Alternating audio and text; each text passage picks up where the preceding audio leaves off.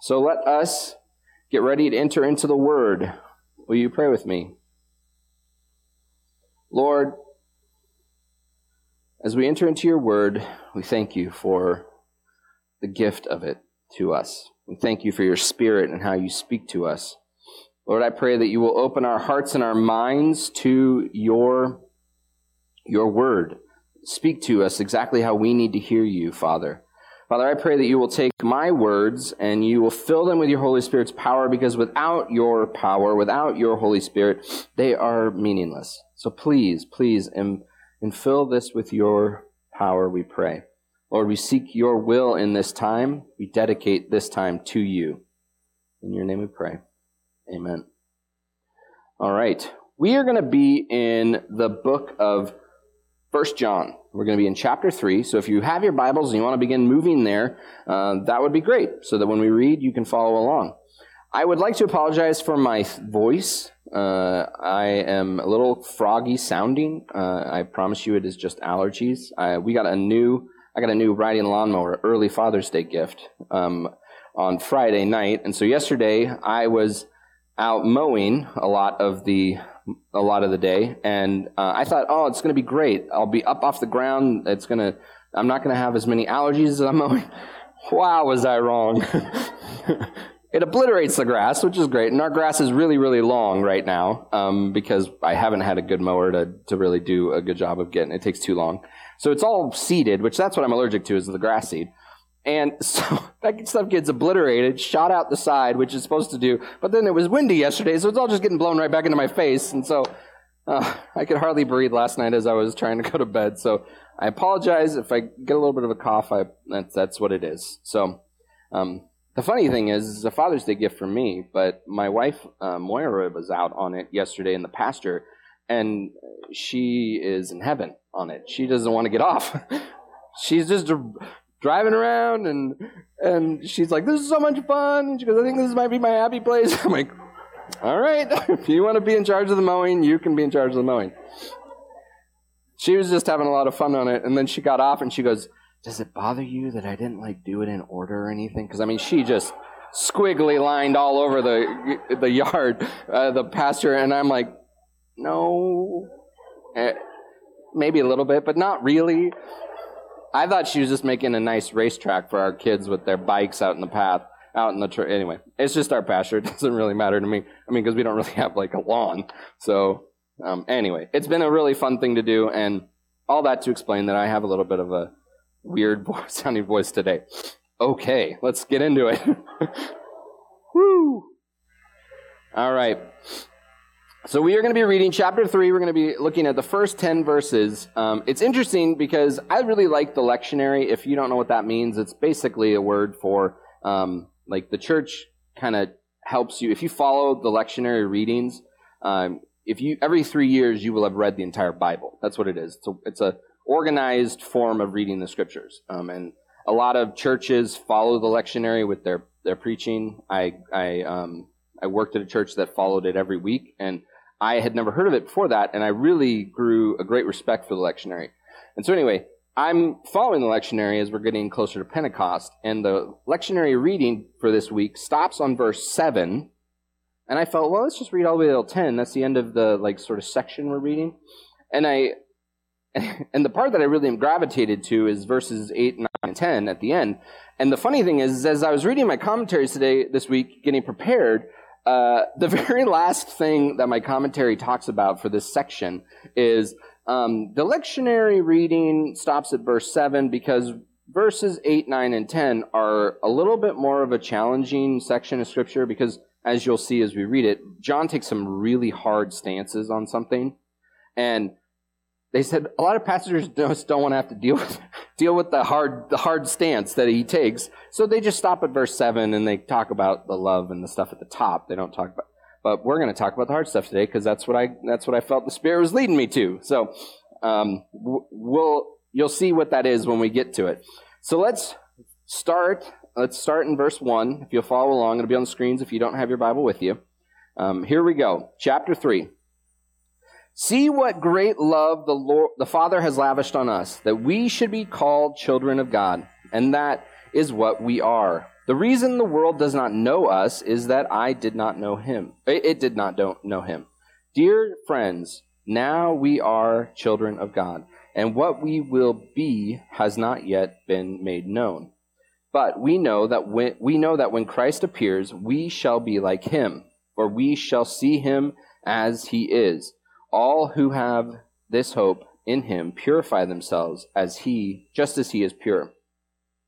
Everyone who sins breaks the law. In fact, sin is lawlessness. But you know that he appeared so that he might take away our sins. And in him is no sin.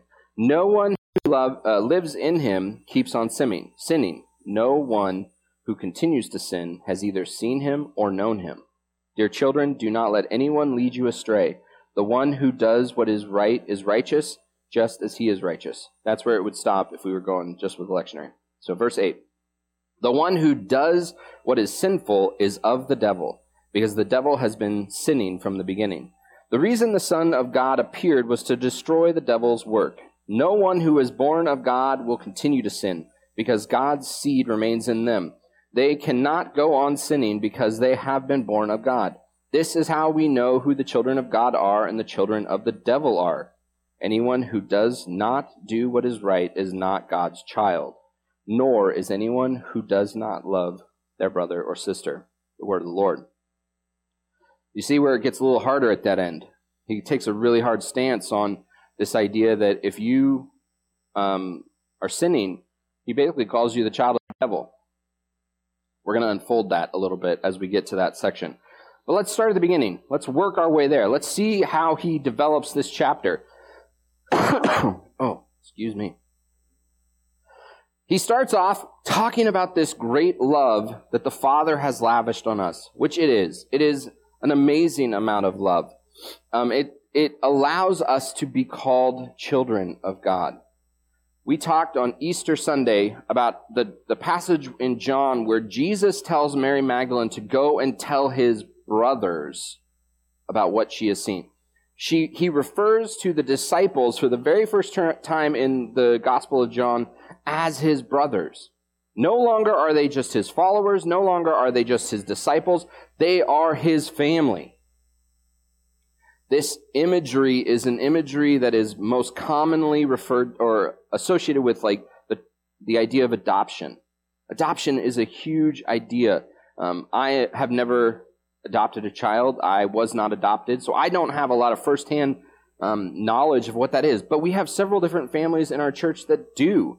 Um, if you don't know much about adoption, if you've never experienced it, I encourage you to talk to like the Transues. They've adopted their children, um, and talk to the Courtneys as they are adopting uh, Violet right now.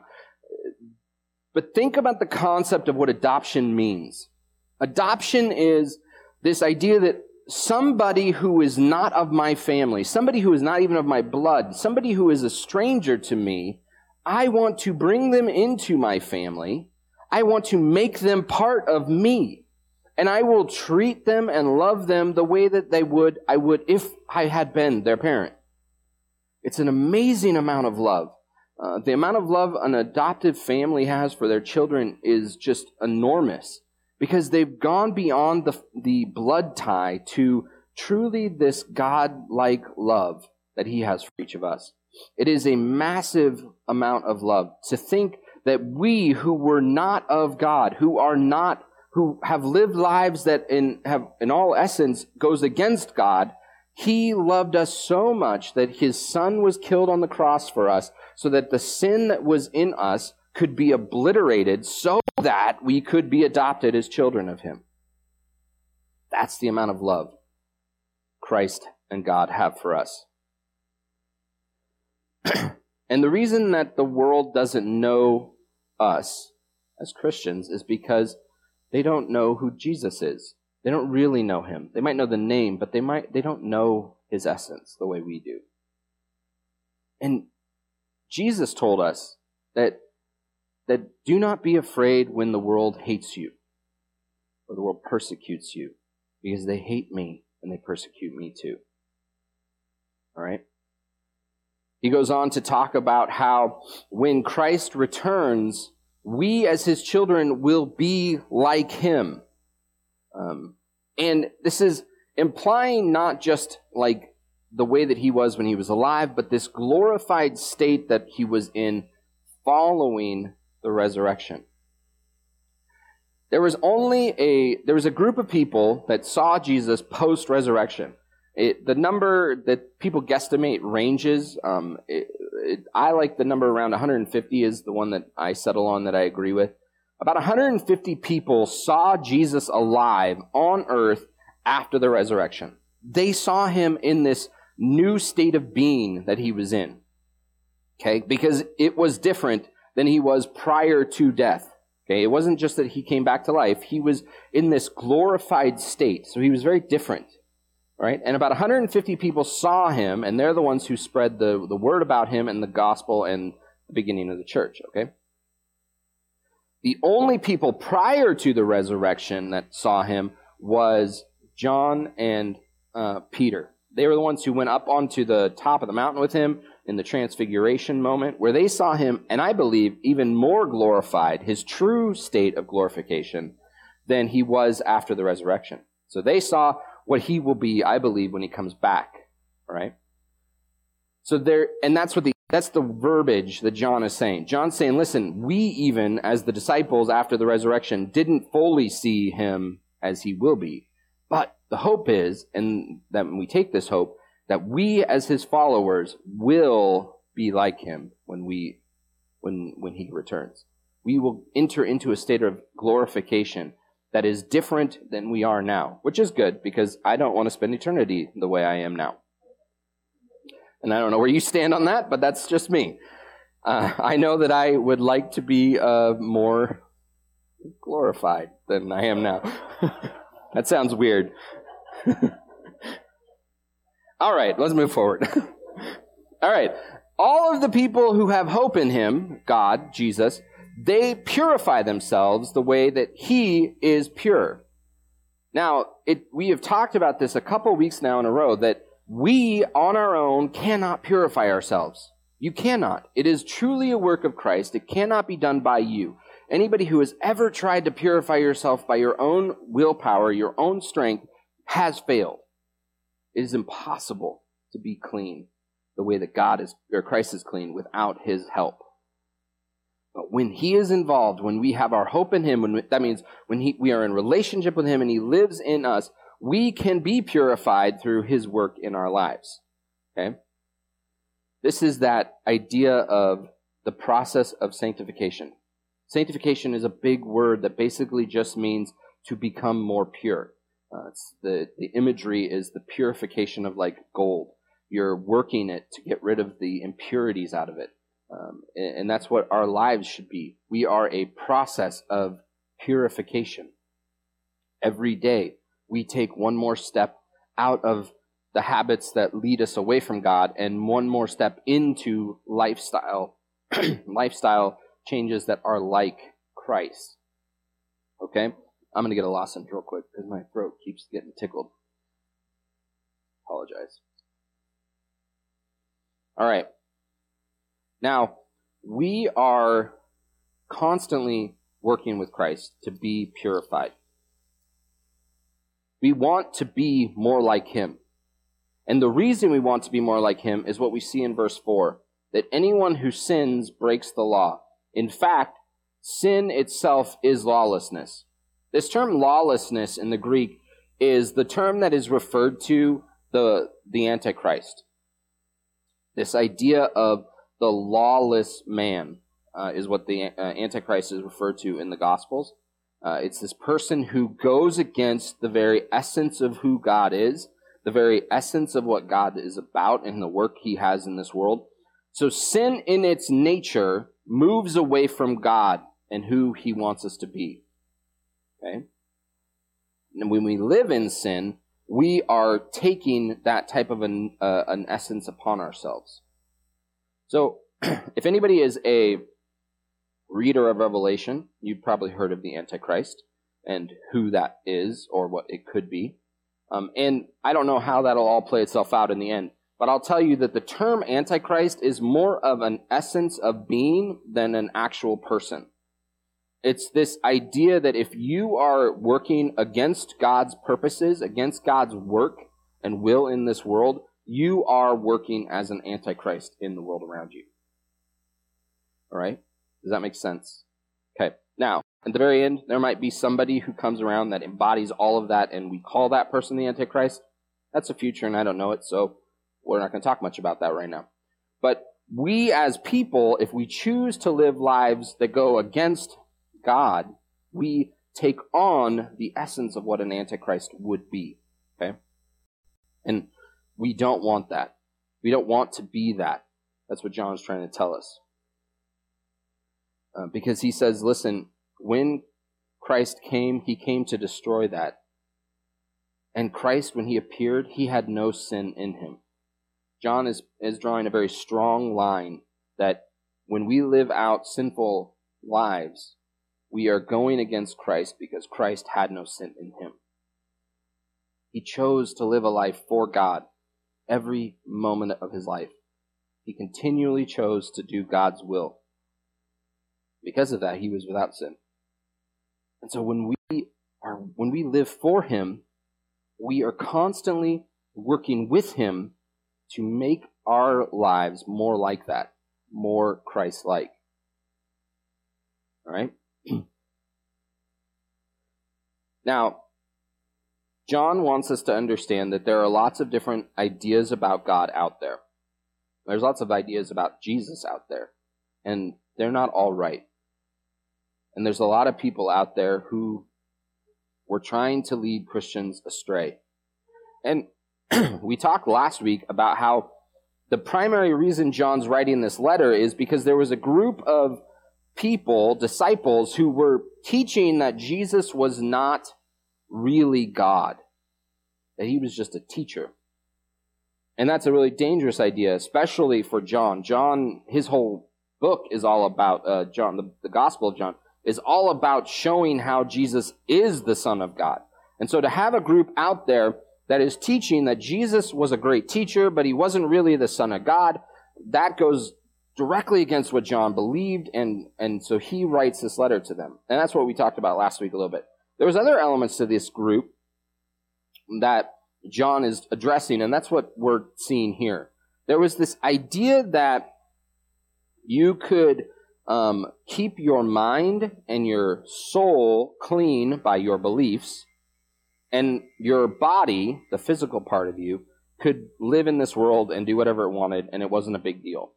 Because they're separated. In the first church, in the first century, the concept of the physical and the spiritual were very separated. There was your your mortal body was was broken and was tainted and, and it would do whatever it needed to do in that element.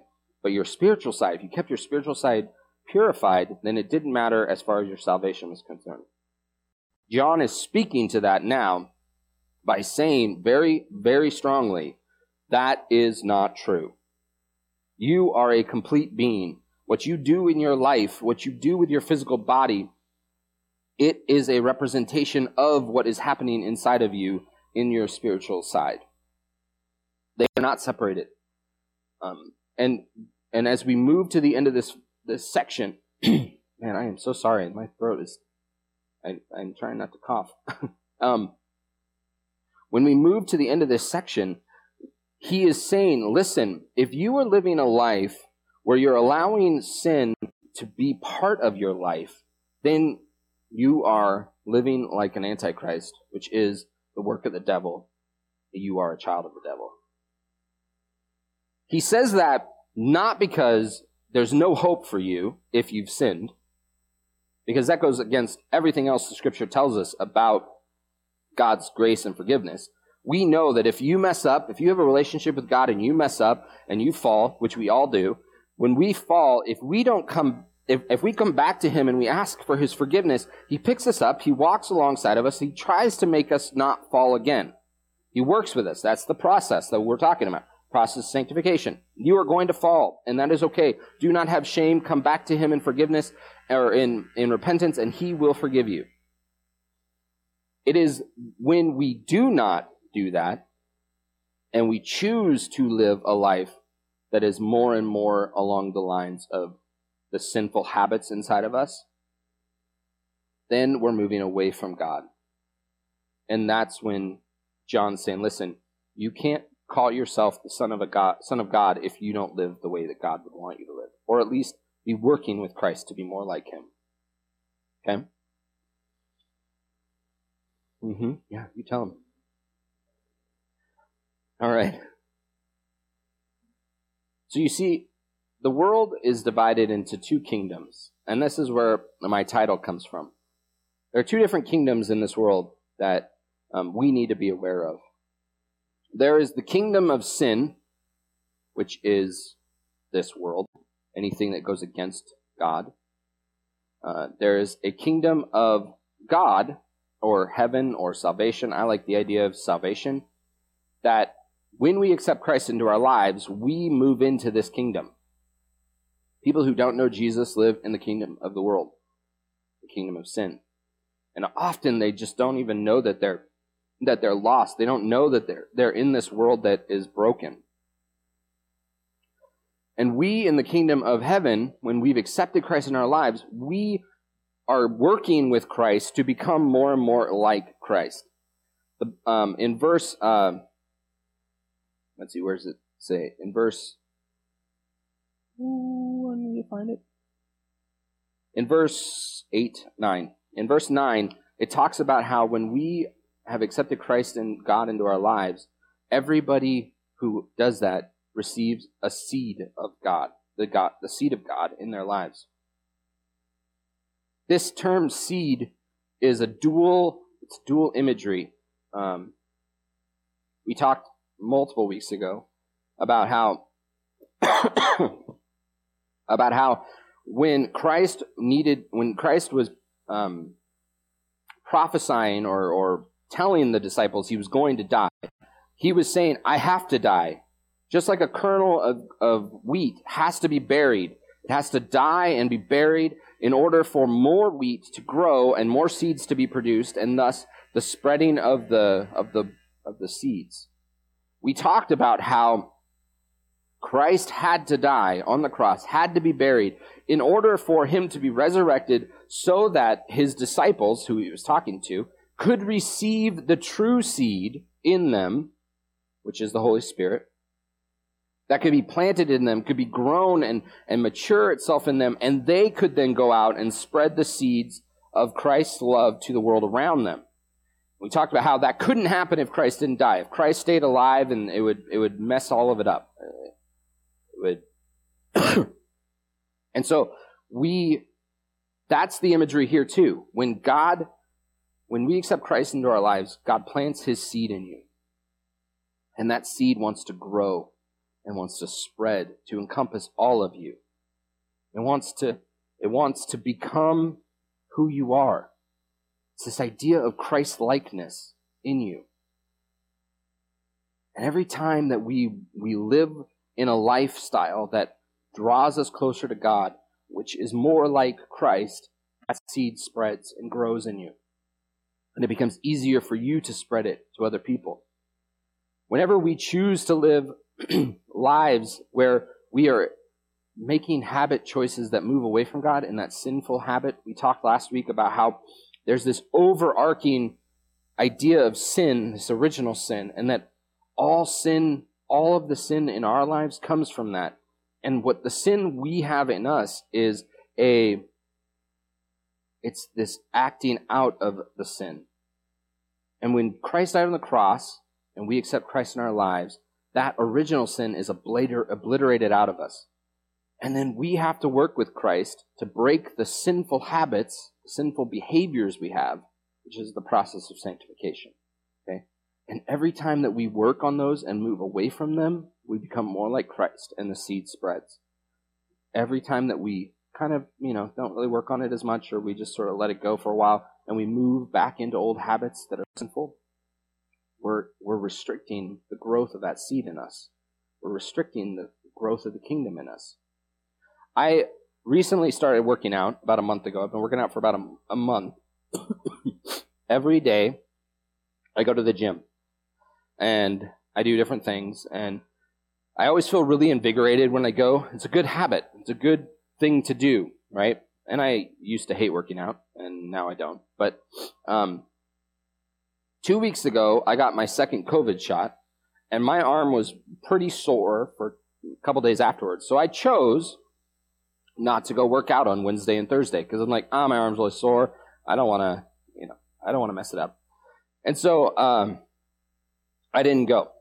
On Friday, I went back and I was in a class, and and I can tell you right now, I felt like I hadn't been in like a month. I mean, it had been two days of not doing this, and it felt like the habit of not working out. And it was much harder to wake up that day, and I, I just didn't want to get up. And then I went, and I'm like, oh my gosh, I'm so. It was so much more work because I, I took some time off. It's the same in our lives. if we are working every day with Christ to become more like Him, then the habits are easier to get away from. It becomes easier and easier to move into what He wants us to be. If we allow little things in our lives that might not be pleasing to Him, because they don't seem that big of a deal, or, you know, I'll get to that in a minute. Oh, you know, it's not that big of a problem. When we allow those, those little innocuous things build up, it's like missing your workout for a couple days. When you go back to try to fix it, or you go back, it's a lot harder to. And it becomes much more easy to just say, well, I don't really want to get up today. I don't, I'm, I'm to sleep in. That's not, that's not sinful. You can sleep in. Um, just my example. Does that make sense, what I'm trying to say there? John is not telling us that because you made a mistake, you're the son of you're the son or daughter of the devil. He's saying that you can't be in both kingdoms. You have to choose. You either are going to be in the kingdom of this world, which is a, a, a kingdom of lawlessness and sin and your own your own plans, or you're going to live in the kingdom of heaven, the kingdom of God. And you're going to work with Christ every day to become more and more like Him. You don't get to be in both. You don't get to say, well, mentally and spiritually, I'm all with God. In but my physical body, I can still I can still do this. I could still do that. You can mess up. John says that in other parts of his writings. You can mess up and that's okay. Do not feel shame from that. Come to Christ in, in repentance and he will move you back into right relationship again. It's that simple. But he says, listen, you can't say you are the child of God and still live over here. You have to have a desire to move constantly more and more into this. How many of you understand how the embassy system works in the in the world around us? An embassy is um, a place in another country that represents your country. So we use the U.S. because that's where we live. An embassy, a U.S. embassy in another country, is normally a compound of several different buildings where an ambassador lives and lots of other people work it's important to understand that that embassy is not part of whatever country it's located in. If if you're the if you are at the embassy in Germany, if you're standing in the embassy, you are in the United States. It is sovereign United States um, land.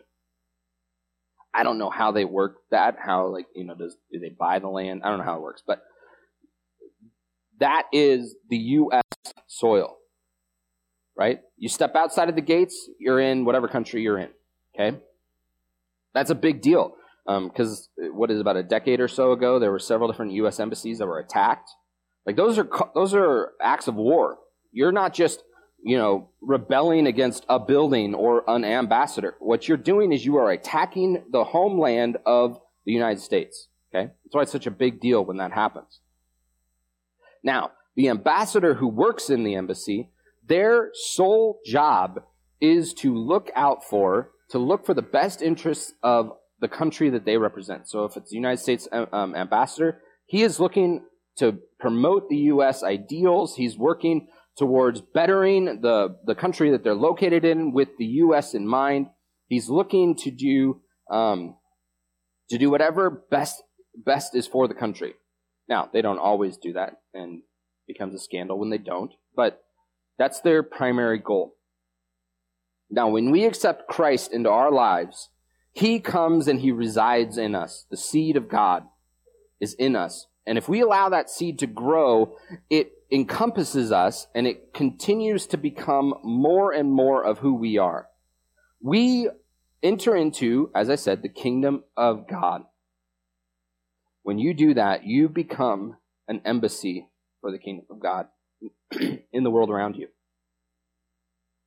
Everywhere you go, you take the kingdom of God with you. Whether you're at work, with your families, you're going out to eat, grocery store, you are a living embodiment of the kingdom of God walking around. And you are the ambassador for that embassy. Your primary mission is to constantly be looking at how to better the kingdom of God in the world around you through loving people, through the way that you talk to people, the way that you interact with your coworkers, your family members, the way that we interact with each other here.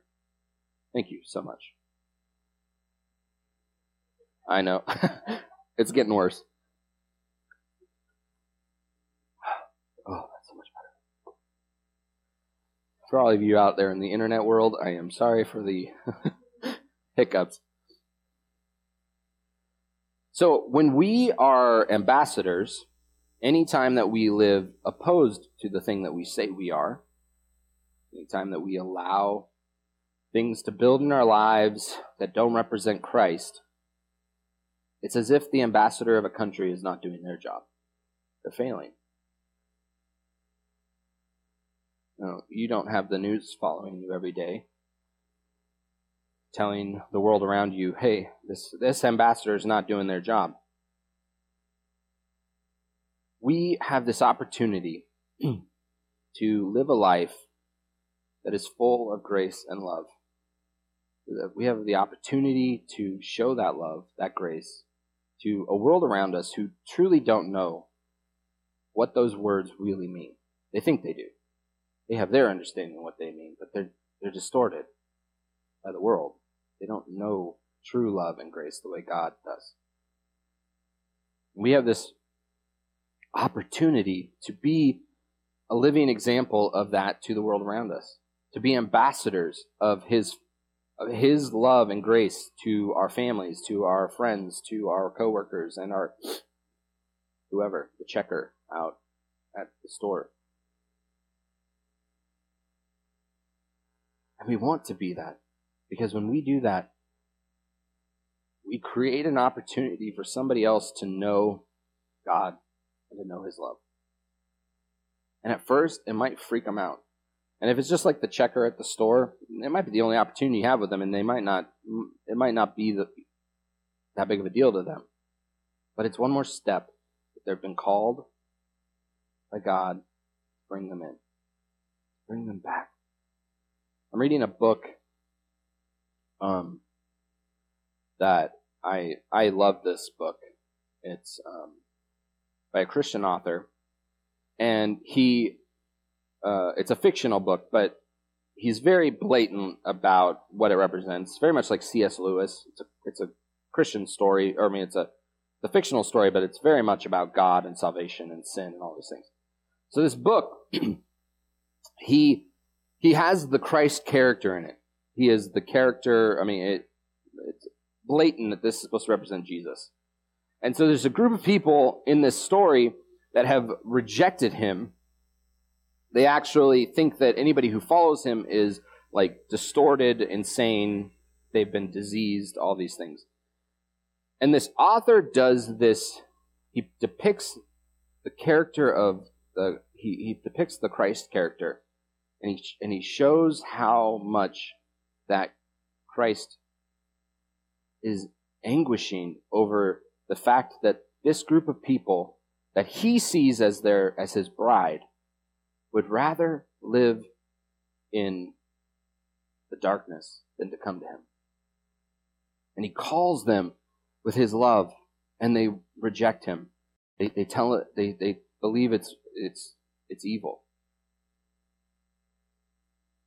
It's just such a great image Uh, and the Bible has that same imagery in the book of Hosea. If you've never read the book of Hosea, it's about Hosea, who's a prophet, who marries this woman who turns out to reject him. I mean, they're still married, but she rejects him, becomes a basically a prostitute, sleeps with like all these different men and all these different things, and he is faithful to her and loves her and is constantly trying to bring her back to him.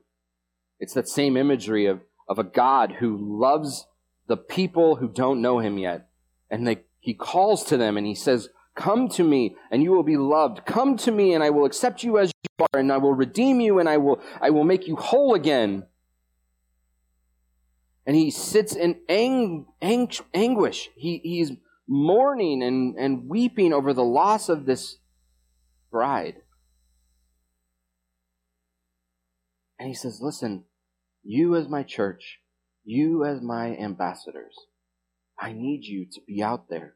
I need you to be loving them so that they can hear my call for love, so that they can know to come. Now, you might not bring the cashier lady or man to church, but you might have sparked a question that they might then go get answered by somebody else who they know follows God.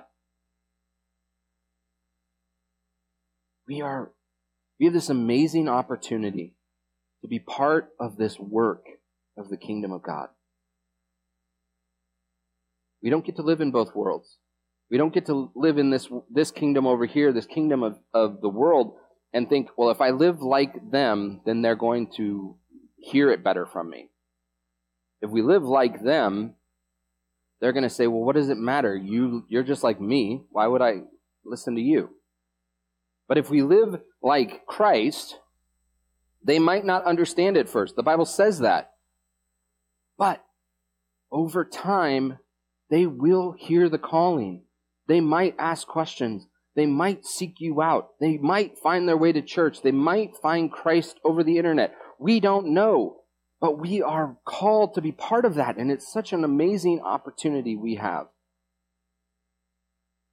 to be part of this kingdom not just to be a member, but an ambassador of it. Out there planting seeds, out there watering seeds that have already been planted, out there bringing in the harvest, as the gospel says. Will you pray with me? Father, we love you. You are our everything. Father, thank you for helping me get through this sermon with my throat. I pray that your voice was heard. You are you are our salvation. You call us out of darkness and we come. But there are so many still in, in the darkness. Help us to be ambassadors of your light, ambassadors of your love,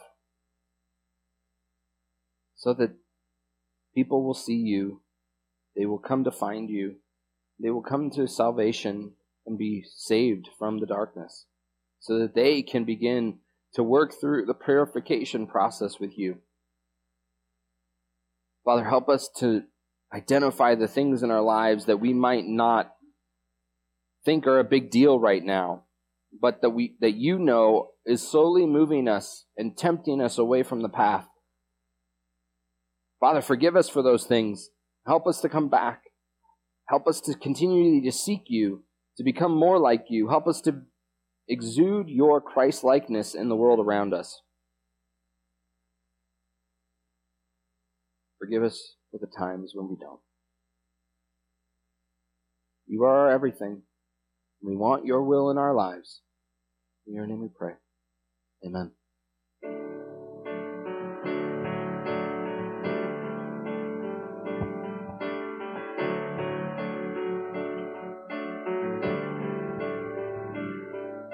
So teach my song to rise to you. When temptation comes my way, and when I cannot stand, I'll fall on you. Jesus,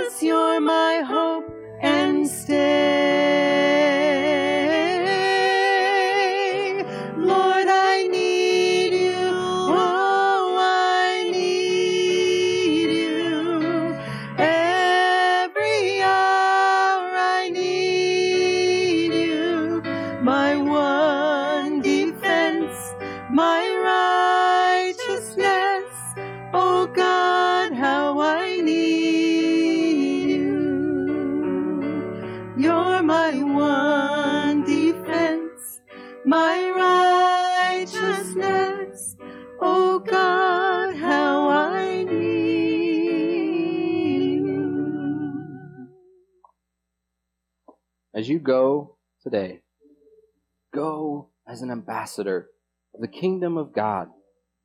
Love the world around you. Show them His grace, His mercy, His peace. Show them that He accepts them for who they are, to come to Him and to be saved. Go. His peace. You are dismissed.